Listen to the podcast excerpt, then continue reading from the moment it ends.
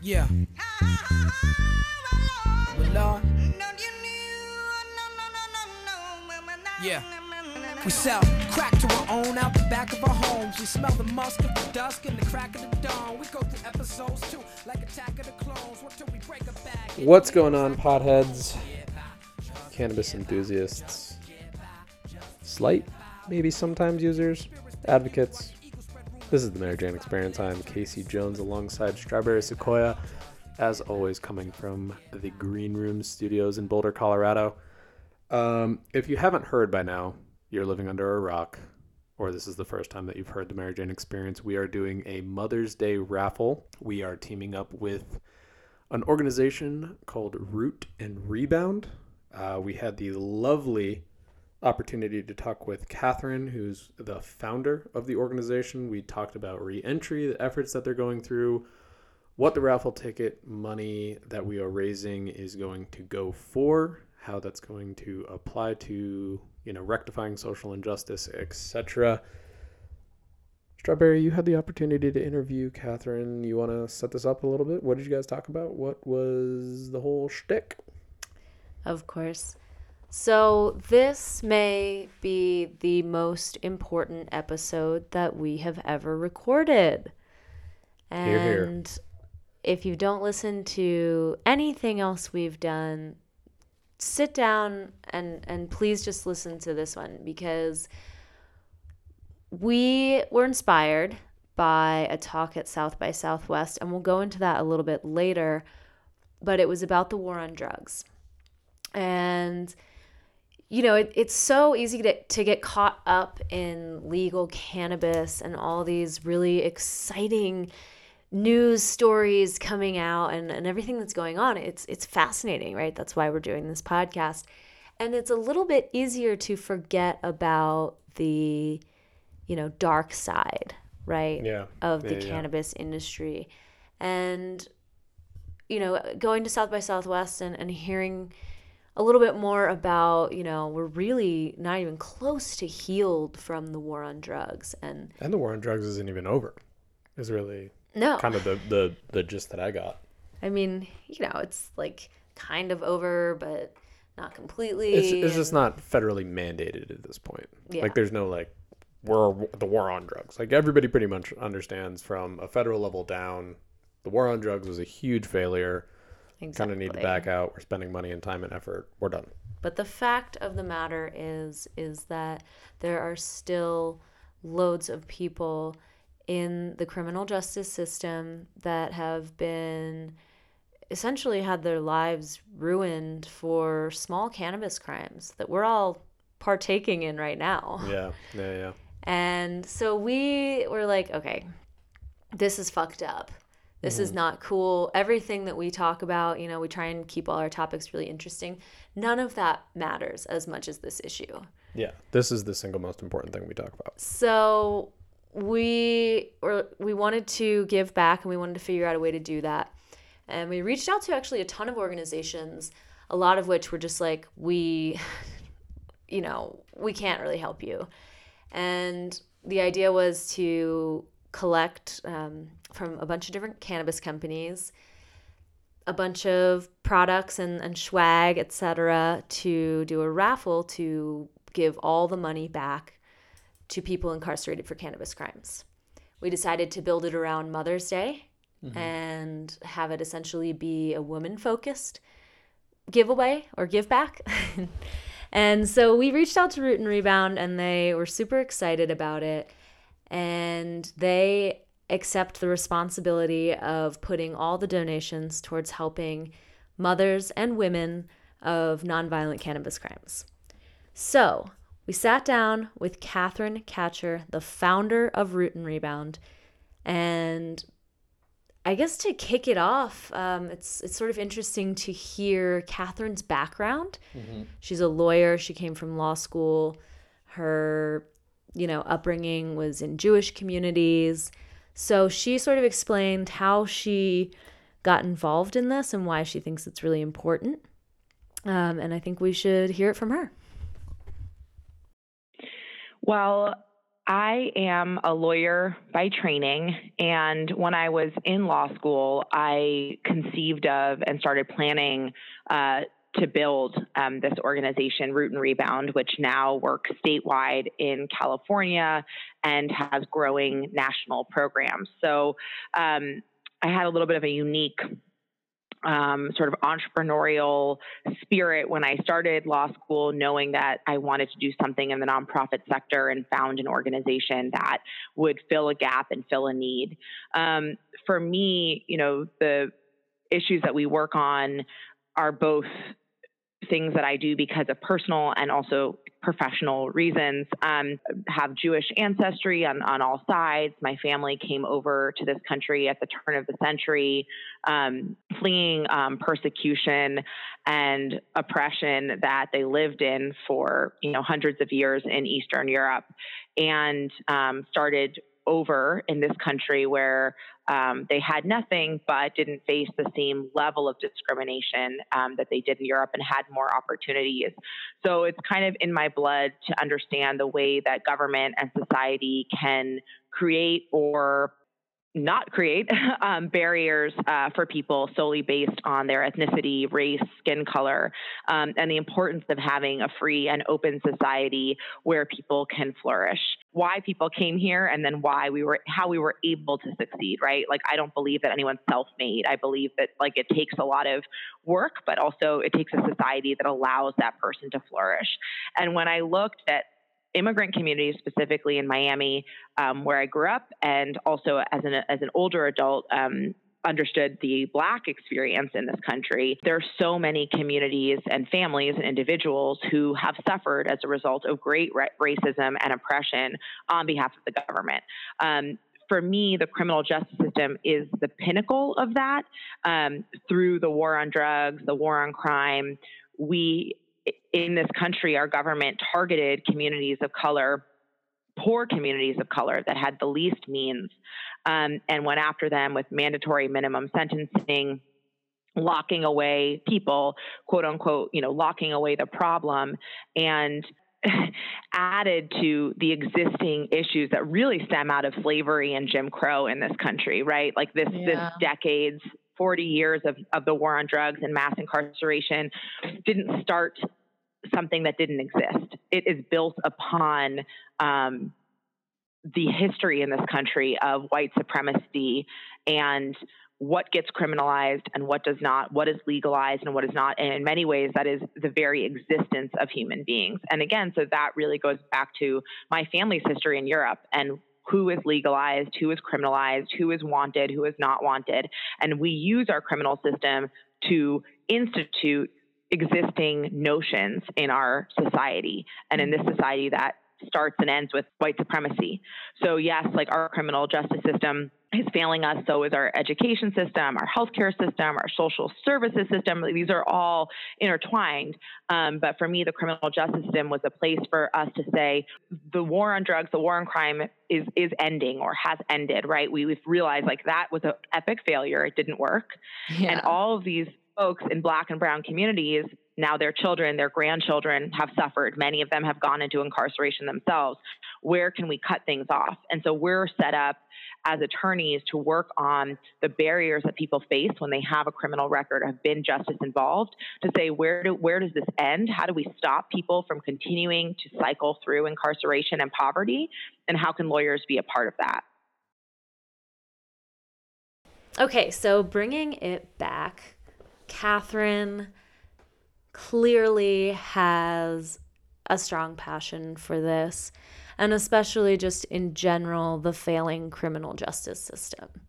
I mean, that's mm-hmm. what she comes back to time and time again throughout this entire podcast. Yeah, and she sent us actually a very interesting video that we'll post on the blog here. Um, it was lyrics were produced by Jay Z. I forget who the artist was, but it, it's a very it's a five minute like this is what the issue is and this is why it's a problem and this was the causality and this is where we exist um, in terms of just like a resource for understanding this so if you if you don't have the time to do the research on where we stand currently with the the failure of the war on drugs just watch the video in the blog this will give you some basis for what we're talking about and it was very interesting. So Yeah, that is a really sweet video. Yeah. It's narrated by Jay Z. narrated by Jay- That's it's right. also illustrated in just like a really interesting, cool way.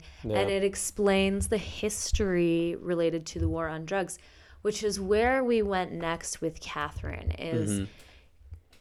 share with us, at least from a lawyer's perspective, you know, the law, the history of the war on drugs, as far as everything that could ever be related to it in as best as she can do. I mean, she said she's not the authority on this, of course, but she gave a really good explanation.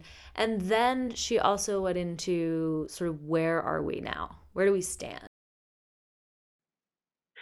Yeah, it's a it's a great question and something that's evolving. You know, we um, are in this unique political climate where um, there's sort of mixed things happening um, on this front right now.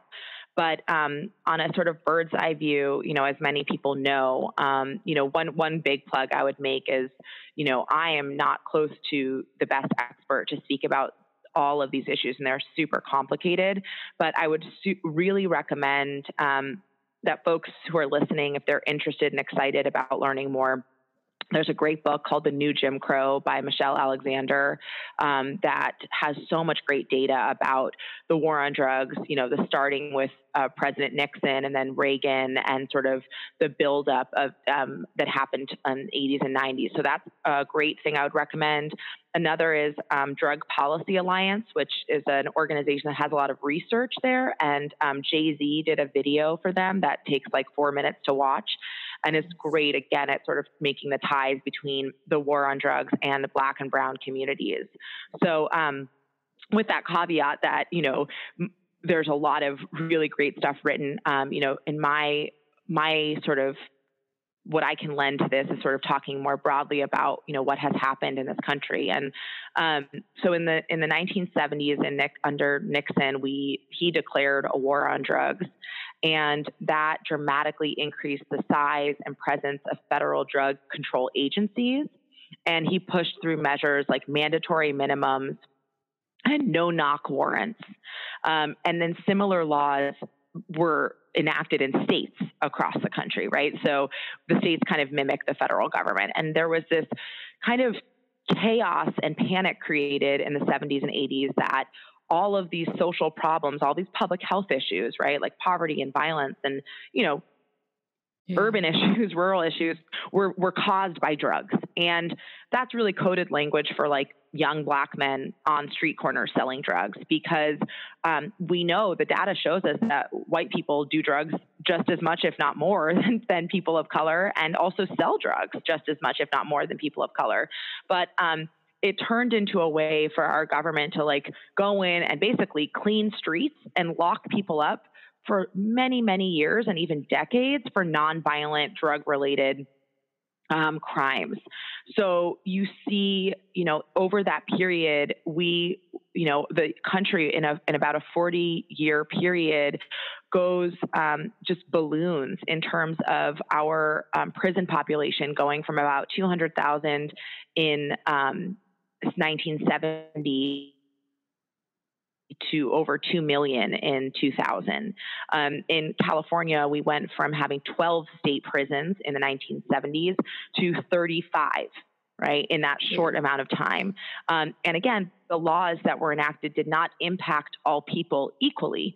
Um, again, I want to be really clear that people of color are not more likely to use or sell illegal drugs than whites, but the way that we criminalized drugs, the way that we sentenced people, the way that we prosecuted, the way that we incarcerated had a very disproportionate impact on communities of color.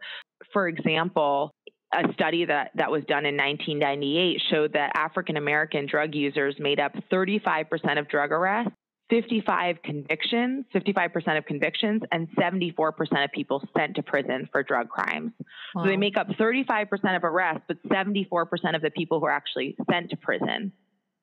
So that even just sitting with that and sort of understanding that that means that a lot of non African American folks were not did when once they were arrested they didn't end up in in prison right that's a huge difference in those stats um, we know that African Americans were sent to state prisons for drug offenses 13 times more often than other races, even though they're only comprising 13% of regular drug users.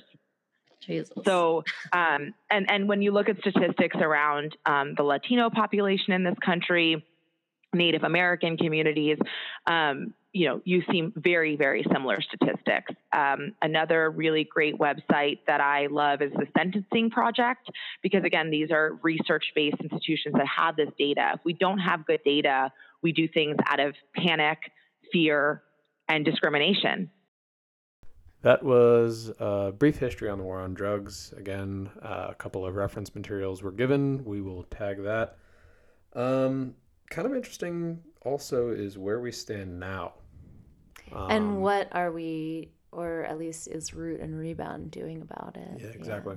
Yeah. Um, Katherine had some good thoughts on that, so we'll just let her tell us more and I think that the data that that's been able to be developed to show the discrepancy between use and selling and actually who goes to prison has shown us wow like racism is at the heart and core of this criminal justice system. This needs to change um, to show that like imprisonment doesn't work and um, community based alternatives are, are what we need to be focusing on right? So like good data is everything in this field because if not people are working out of panic and emotion and stereotype, and that's not a good thing.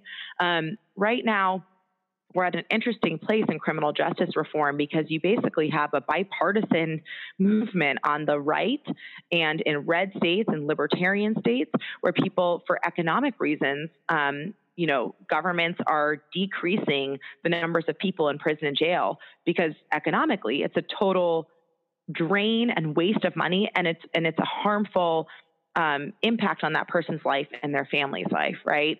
Um, and so, for economic reasons, you have Republicans and libertarians that are really backing criminal justice reform. President Trump in January um, passed something called the First Step Act, which was federal criminal justice reform. And under this administration, many people would not think that something like that would happen. And it did because, again, there's bipartisan support. Um, on the left, of course, people are now realizing that if we're going to have a sort of civil rights and human rights movement that people who are impacted by mass incarceration need to be a part of that.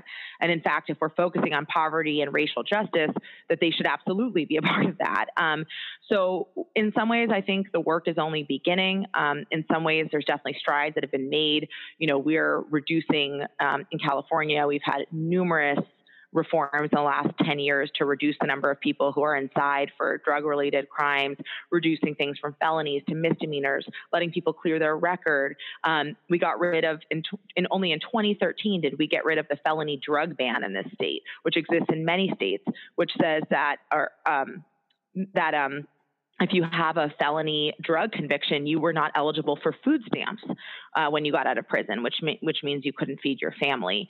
Um, so we just got rid of that draconian law in California six years ago. That exists in many states. So while less people are I hope now going into prison and we have more diversion and we're recognizing that what common sense will tell you that like draconian punitive prison environments don't heal people, they harm them further and they take them away from their families and they lead to more poverty and more marginalization in these communities. Um, that's common sense. And, and I guess we needed to see that for people to really understand it didn't work.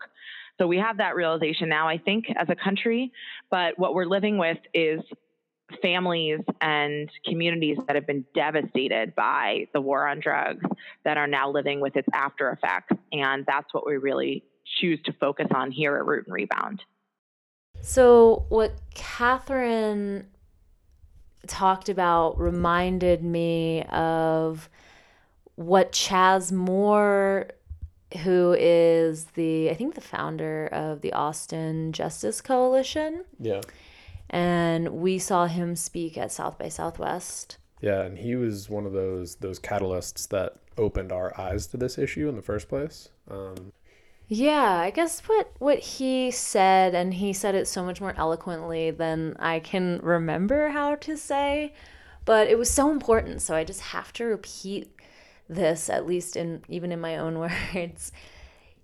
What he said was that the war on drugs is not brown or black people's fight. It's not the already incarcerated folks fight. It's much like you know how women's rights issues shouldn't have to be fought by women. It should mm-hmm. be fought by men. Yeah, the, the fight for women's rights, if I remember the way that he worded it, was the fight for women's rights is not a woman's fight, it's a man's fight.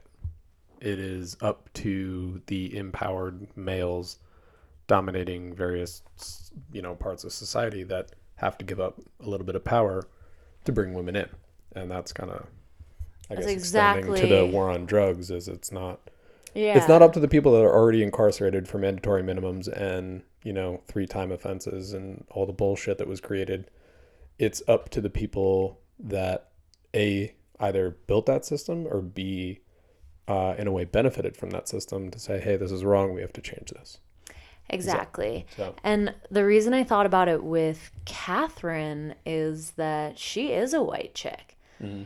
A well educated white chick lawyer who was like, I am responsible for this cause. yeah And I just thought that was so cool. So I had her, I, you know, I just explained that story to her and had her comment on that a little bit. So here is what she had to say. Even if you didn't go to law school like me, that doesn't mean you can't get involved, right? Like you don't, there's not a certain degree or background or requirement that you need. Well, like, oh, I don't know enough about this. I can't get involved. You absolutely can. Every voice matters. And, um, and, and, and I think people are also still uncomfortable in this country talking about race.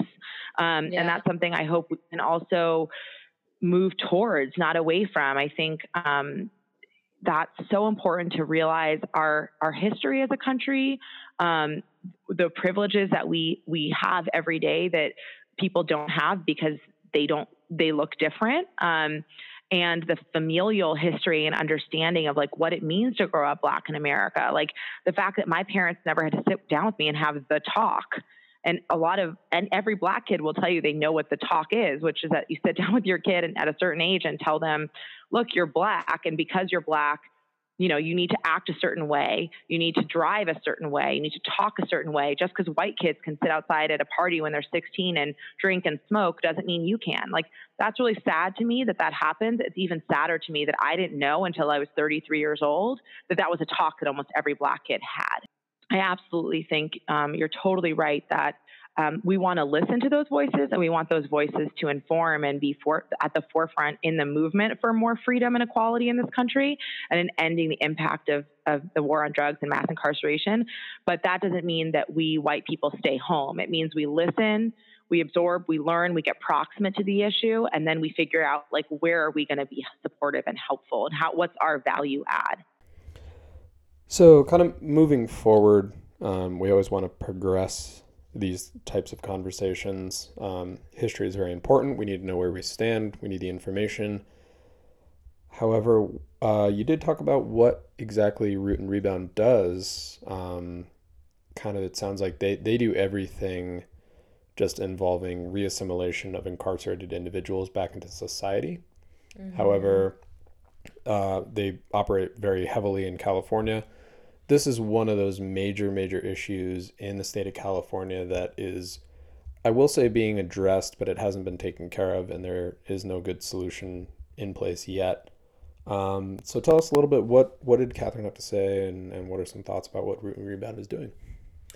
Yeah, so I wanted to lay out just like solutions.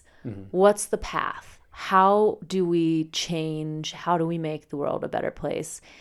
And I think what Katherine does really nails it because they hit the problem from a lot of different angles and it's super complex and and you know there's there's so much to be done Yeah. but they do everything i mean they start right at policy reform so trying mm-hmm. to change the laws that are still somehow fucked up.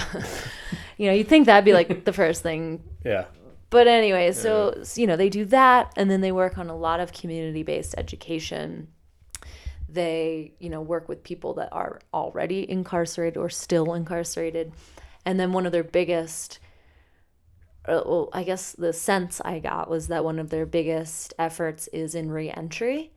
And essentially, what that means is, you know, as soon as someone gets out and they're given $200 and a suitcase of clothes, Root and Rebound helps counsel them, helps them find housing that will accept people with criminal records, mm-hmm. helps people expunge criminal records, um, helps them find jobs, and for specifically for women, which I think you know maybe people don't think about as much as reuniting them with their children.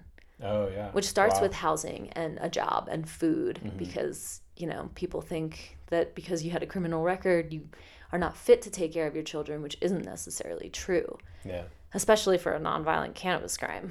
Yeah, exactly. Which is but so Katherine, yeah, Katherine says it a lot better, and um, she gave us a really good overview of what Root and Rebound does. Yeah, so that's great, and and I and I really hope that people come away from this feeling inspired.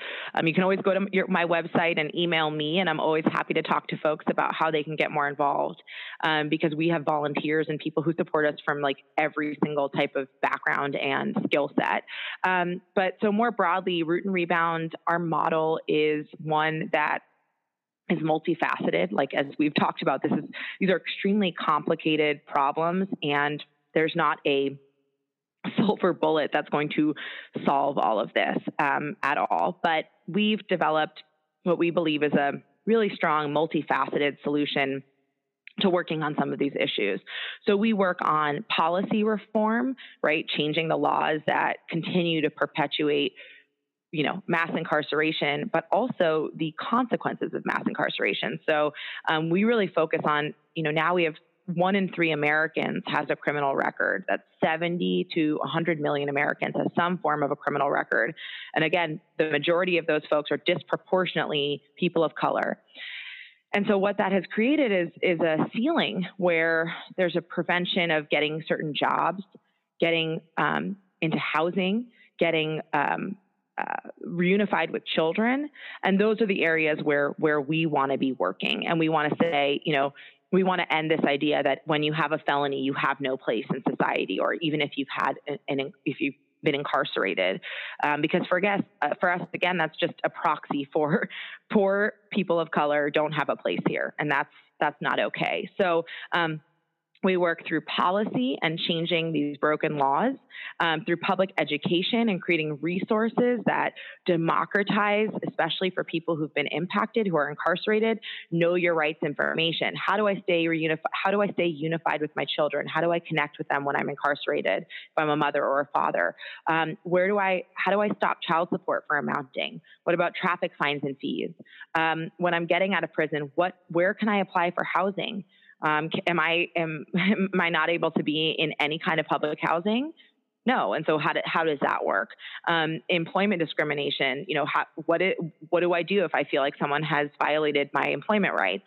Uh, parole and probation, which is a whole other form of mass criminalization. So many people, millions of Americans, are living under the parole and probation supervision now because they get out of prison and they now have years where they're being watched and that can lead to all kinds of vulnerabilities and issues. Um, our recidivism rate is about 70% in this country, and about half of that is for technical violations, not new crimes, meaning minor mistakes that people make that are not that are not criminal, but they lead back to incarceration because they've messed up on parole and probation, showing up late to a meeting, skipping a meeting, um, passing a, a curfew, using substances. Um, th- that can all lead to reincarceration. So um, the policy work, the education work, the know your rights work, and then the direct service work. Uh, right now in California, we have offices in the Bay Area and Oakland, in Fresno, Central Valley, which serves um, formerly incarcerated women of color, and then in Los Angeles at a group called the Anti Recidivism Coalition.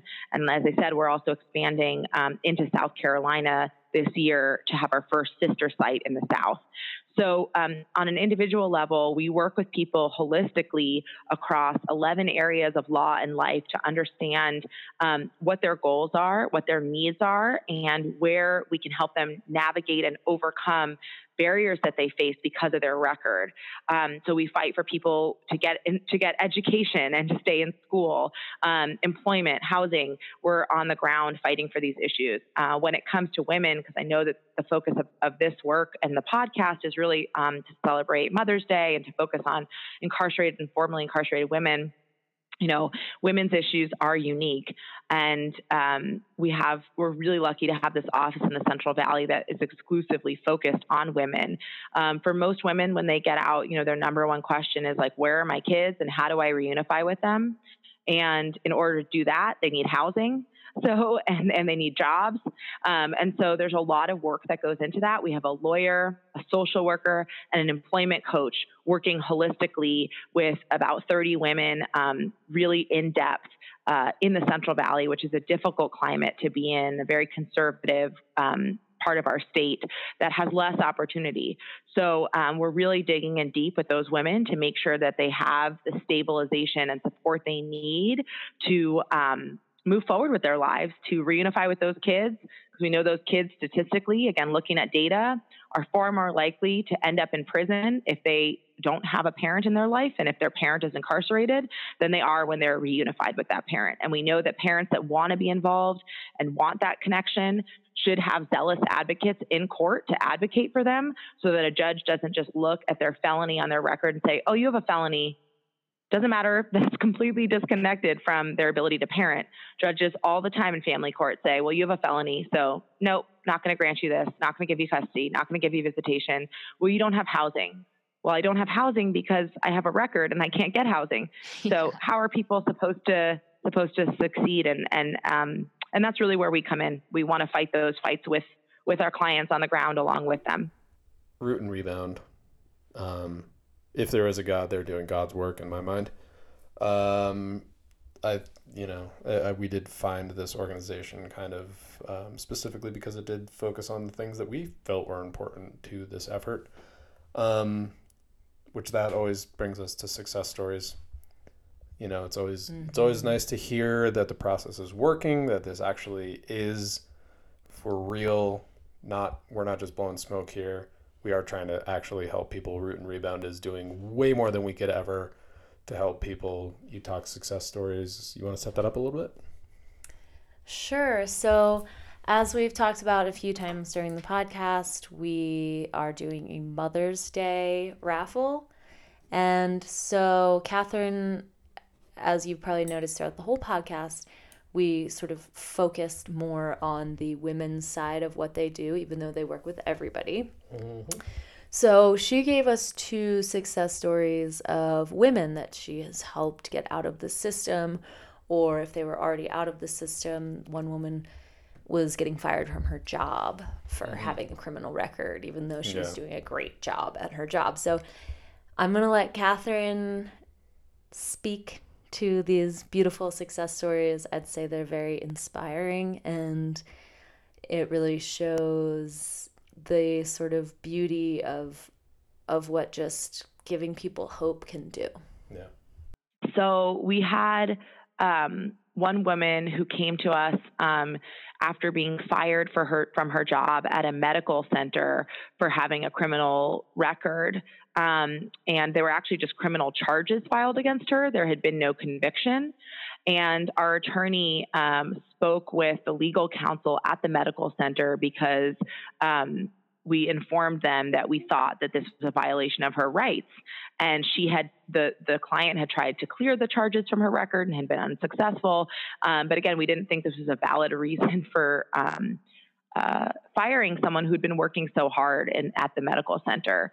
So, um, because of our advocacy, her termination was revoked, and um, which was a huge win. She was able to go back to work. And at the same time, because she came to our office, our women's support manager was able to provide her with one on one counseling and emotional support to give her an outlet to express her anxiety through the process and to assure her that she'd be able to overcome this bump and other bumps in the journey that she has.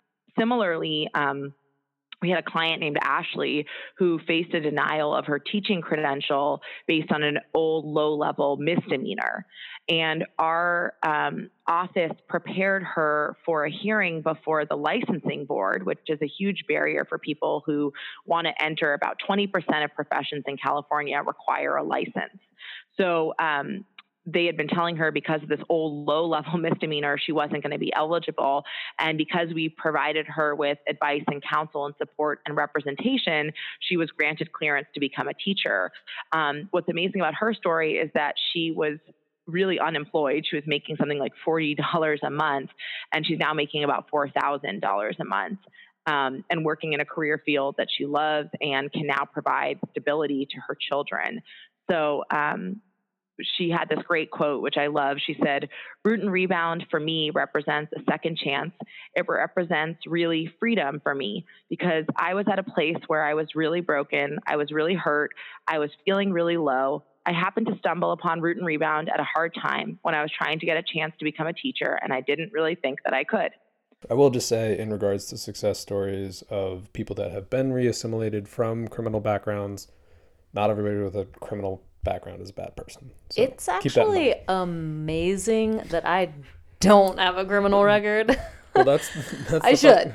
well, that's the incredibly like screwed up thing about the laws, right? Is that we're partaking in this industry from a quote legal standpoint where 15 years ago if we were doing this we'd you know we'd be a target so yeah that's why we're we're making light of this we're not well not making light of it we're bringing light to the situation that is at hand and ways we can can you know correct it reconfigure it um well it's really that, just about spreading the message yeah um is one thing that i talked a lot with Katherine about is like the the raffle is fun.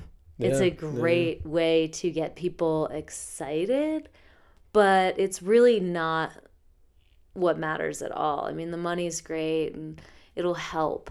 Yeah. But what matters is spreading this message and telling your friends like, "Hey, like remember that this is an issue and if yeah, you're enjoying weed, you should be caring about people that can't get into the industry or exactly. So, anyway. but so carry on. I just wanted to interject with that story because it does. You know, when I hear things like this, it reminds me like, oh, I've worked with ex felons and they're genuinely wonderful people. You Absolutely. know, we have to keep that in mind. We can't, you know, judge a book by its cover necessarily. Kind of the the um, catalyst for us and this effort was we went to South by Southwest. We heard a talk and it was labeled "How can we heal from the war on drugs, we mm-hmm. effectively learned that a you can't heal until it's over. It's not really over. So you did talk about how long it would take to fully heal from the war on drugs. Is it even possible? Um, you and Katherine had a little conversation about that. You want to briefly touch on that before we hear from her? Yeah. So I really liked her answer because it's just absolutely right no question yeah. about it. I mean, essentially, what she said is keep trying for for a long time, but we're never gonna. It's not like this is gonna disappear. Mm-hmm. This is gonna be a part of our history forever. Yeah. And um, I, you know, I, I don't even want to say much more than that, and let's just go into what she had to say. Yeah, it's a it's a great question. I mean, in some ways, I feel like it's not about getting to some place of full healing. I don't know that that's necessarily possible in this country because, again, um, it's more coming face to face. That would be like coming face to face with colonialism, right? And like, there's no way to make that right.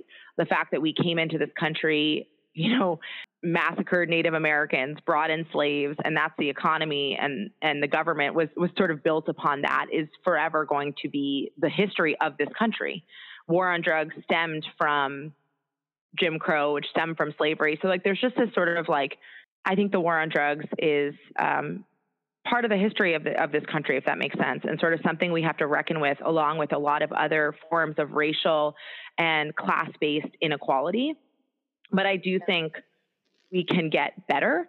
I think that the more we talked about this earlier, and I loved your question of like, what can people do? And I just think the more informed and honest we are about the inequalities in this country, race and class based inequalities, the closer we can get to coming up with solutions. It's having these really honest conversations with our loved ones, with our children, with ourselves at work, um, that we can start to um, work towards healing.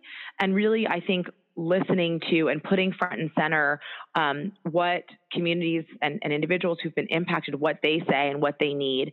I don't think we're going to get to some point of perfection, but my goals are to see those stories lifted up, to see those people lifted up, to see more power go into those communities, to see policing and prosecution um, and incarceration done totally differently. Those things I think we do have an opportunity to do to do differently and to do better. Um, but I think if we set ourselves up for like we have to be fully healed, I don't know that it's ever going to happen. But I definitely think that we have this opportunity now where we're realizing like, oh, cannabis can be legalized and like everything's still okay. In fact, like in many ways, it's improved. And so, um, knowing that um, this sort of like hysteria that was built around cannabis and a lot of other drugs was was really just that hysteria. Like, what do we do now to to to see all of these issues? Um, you know, poverty, violence, um, lack of means. Um, what, what, do we do to, to see them in our own communities as public health issues and to not discriminate, marginalize, and judge people who are living different lives than those of us who are lucky enough to not really know those realities live? So for me, it's more about like understanding our fellow human beings and understanding the, the histories of, of different communities in this country and doing what we can to make things right.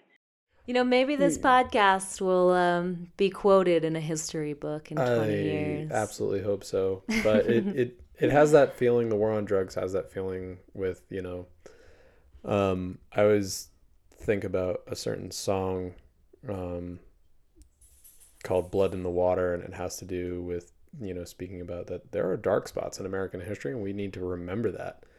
And there's nothing wrong with remembering that we screwed up because you have to acknowledge that in order to continue to move forward. And I think that's the effort here is to educate that it's happening now. This is a part of our generation and the generation before us. It's part of our history. We need to acknowledge it and then we can correct it. Um, so, you know, knowing knowing that we're not necessarily done with the war on drugs, it really is just going to be a black stain on our history. We just have to, you know, just be aware of that and move and and figure out how to move forward, how to progress forward, how to fix the wrong, basically. Yeah, I, I mean, I don't know if there's really any. I don't, I don't know even know how if we can, or how to do that, but I think this is this is a good start. Well, there will forever be lives that have been ruined forever. Yeah. And that are unfixable. There are families, there are generations of people that have been affected by this that will never be never the same. Be the same. No. So the only thing we can do now is what Root and Rebound is doing. And that is why, again, the Mother's Day raffle we think is so important.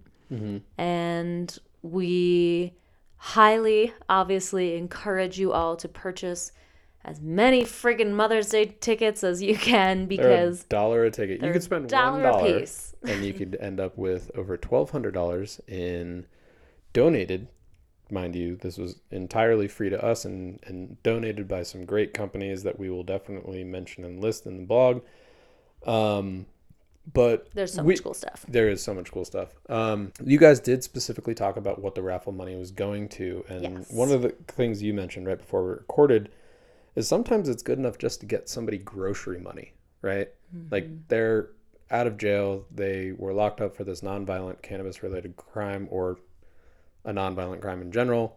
You know, they kind of got effed by the system and really they need to get back on their feet. Sometimes it's just good enough for grocery money, you know? Um, Absolutely. Kind of anything else that, that you want anybody else to know? Yeah, as Katherine mentioned, cash is very helpful. Yeah. I mean, and let's be real here, like that just makes sense. Um, of course, we also talked a lot about what Root and Rebound does specifically to help people re enter. Mm-hmm. And Katherine told us a lot about her new office in Fresno that's specifically oh, yeah, for yeah. women. We need to mention that. Yeah. Yeah. So, which is part of why we chose them as our organization, is because they are doing very specific work for women that have criminal records. Mm-hmm. So Katherine talks a lot about how how they're going to use this money and why it matters. One of the, the major things that we were really um, excited about is that through the raffle, there will be um, a donation that's made to our to our programs and specifically to our women's program. And um, you know, a huge need that we have for those women is often, you know, a little bit of financial assistance. Um, when we, you know, when someone loses their job, like so those examples I gave you um, overnight because of their record, they have no way to pay for groceries or for their rent that month. And so we've raised funds. Um, last year, we started to build kind of a cash fund for our women that um, we plan with them like how much money do you need right now? You're in crisis and then how do we help you get a job and get more income? Um, but we are going to help you weather this storm. Um, or when women come out of prison they come out with $200 and a bus ticket and that's it. Um, that's only going to go so far and um, we know that there's more support that's needed to help people get housing, get employment, get showers, get food. And so our financial assistance um, is a huge part of just basic stabilization and support. The women have what they need inside of themselves to succeed, but our um, provision of cash assistance and also a financial wellness plan um, are super critical to them exploring like who am i? How do i how do i get stabilized? Where do i you know where do i um, go from here? And having a moment to breathe and not being in crisis or on the street um, that's really important to us you know we we think our our model of providing like legal social and employment coaching is critical. And then there's just like times of crisis where what women need is money to like not be yeah. homeless. And through our work, we're able to make sure we find the best shelters or find the best programs and um, and stabilize them quickly. But the cash assistance goes such a long way for women and their children. Um, again, to stay unified, to not get broken up by CPS, or to have you know the mom picked up because she's on the street, and you know, it, and to not go back into you know illegal work to to pay the rent. You know, there's just so much um, that there's so much that these women adversity that these women face, and there's so many times where people want to give up. And for us, this this having this um, cash assistance fund that helps people stay on the right path because they know we're in their corner and they feel our support and they have food in their stomachs and they have a bed to sleep on. Um, those things are really critical to the stabilization process. So, no matter where each specific dollar ends up, we are 100% confident that Katherine and her organization are going to put that money into the right places. After talking with her and after, you know, listening to her, I hope you feel the same. I do got to run down the things that we're actually giving away because they're sitting on the swag table that we've put on every single Instagram story for the last week and a half. Um, so let's speak to some of our amazing sponsors for Woo. this raffle. People that have given us hundreds of dollars worth of worth of prizes for free. Thank you to all of you. Thank you so much. We have a gorgeous flower bud vase from My Bud Vase. We have CBD coffee from Ott Coffee. We have two cases of CBD chocolate from Lulu's, which is also Lulu's Botanicals. We should mention there probably is going to end up being a second and third place winner of this raffle.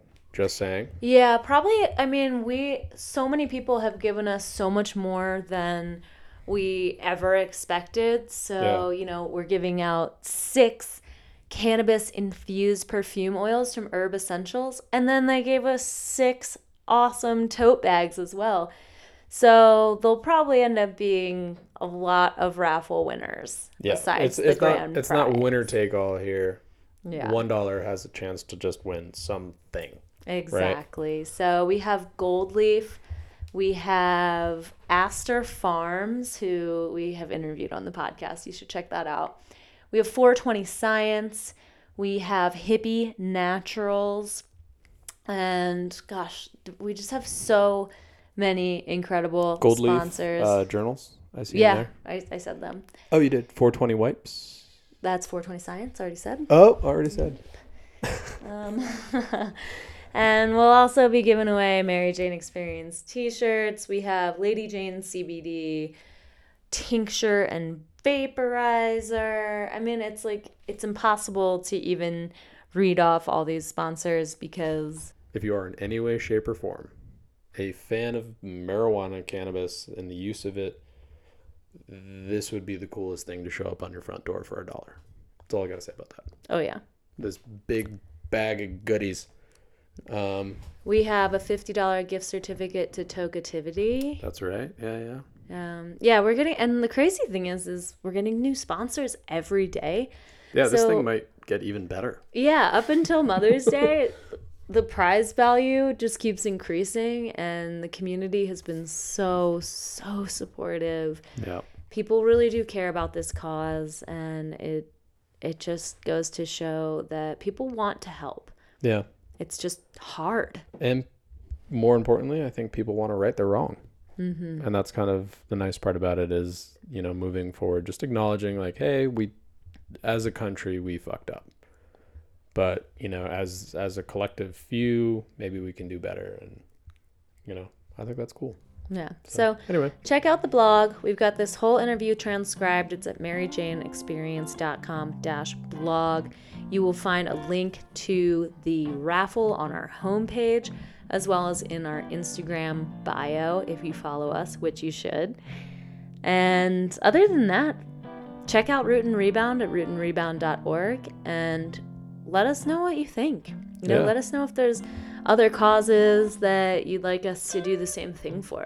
yeah, hundred percent. We're we're down for you know supporting or you know bringing light to injustice in any way, shape, or form. How we can help kind of again right that wrong. Let's let's talk about it. Let's acknowledge the things we've done wrong, and let's make a difference and let's change it. So, Hell to the yeah. all right.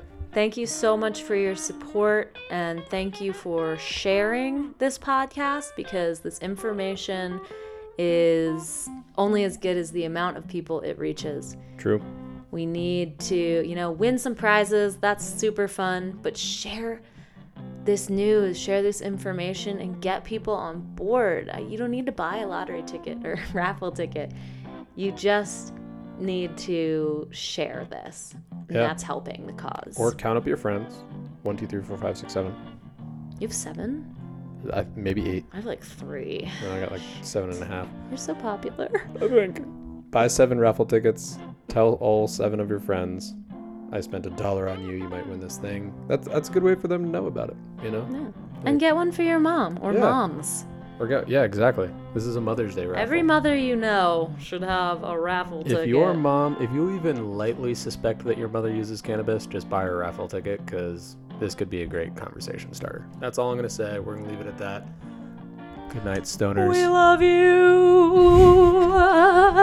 This is once So again much. Been another production of the Mary Jane Experience podcast from the Green Room Studio in Boulder, Colorado. Check us out, at maryjaneexperience.com. And pretty much anywhere you find podcasts or social media, we're there.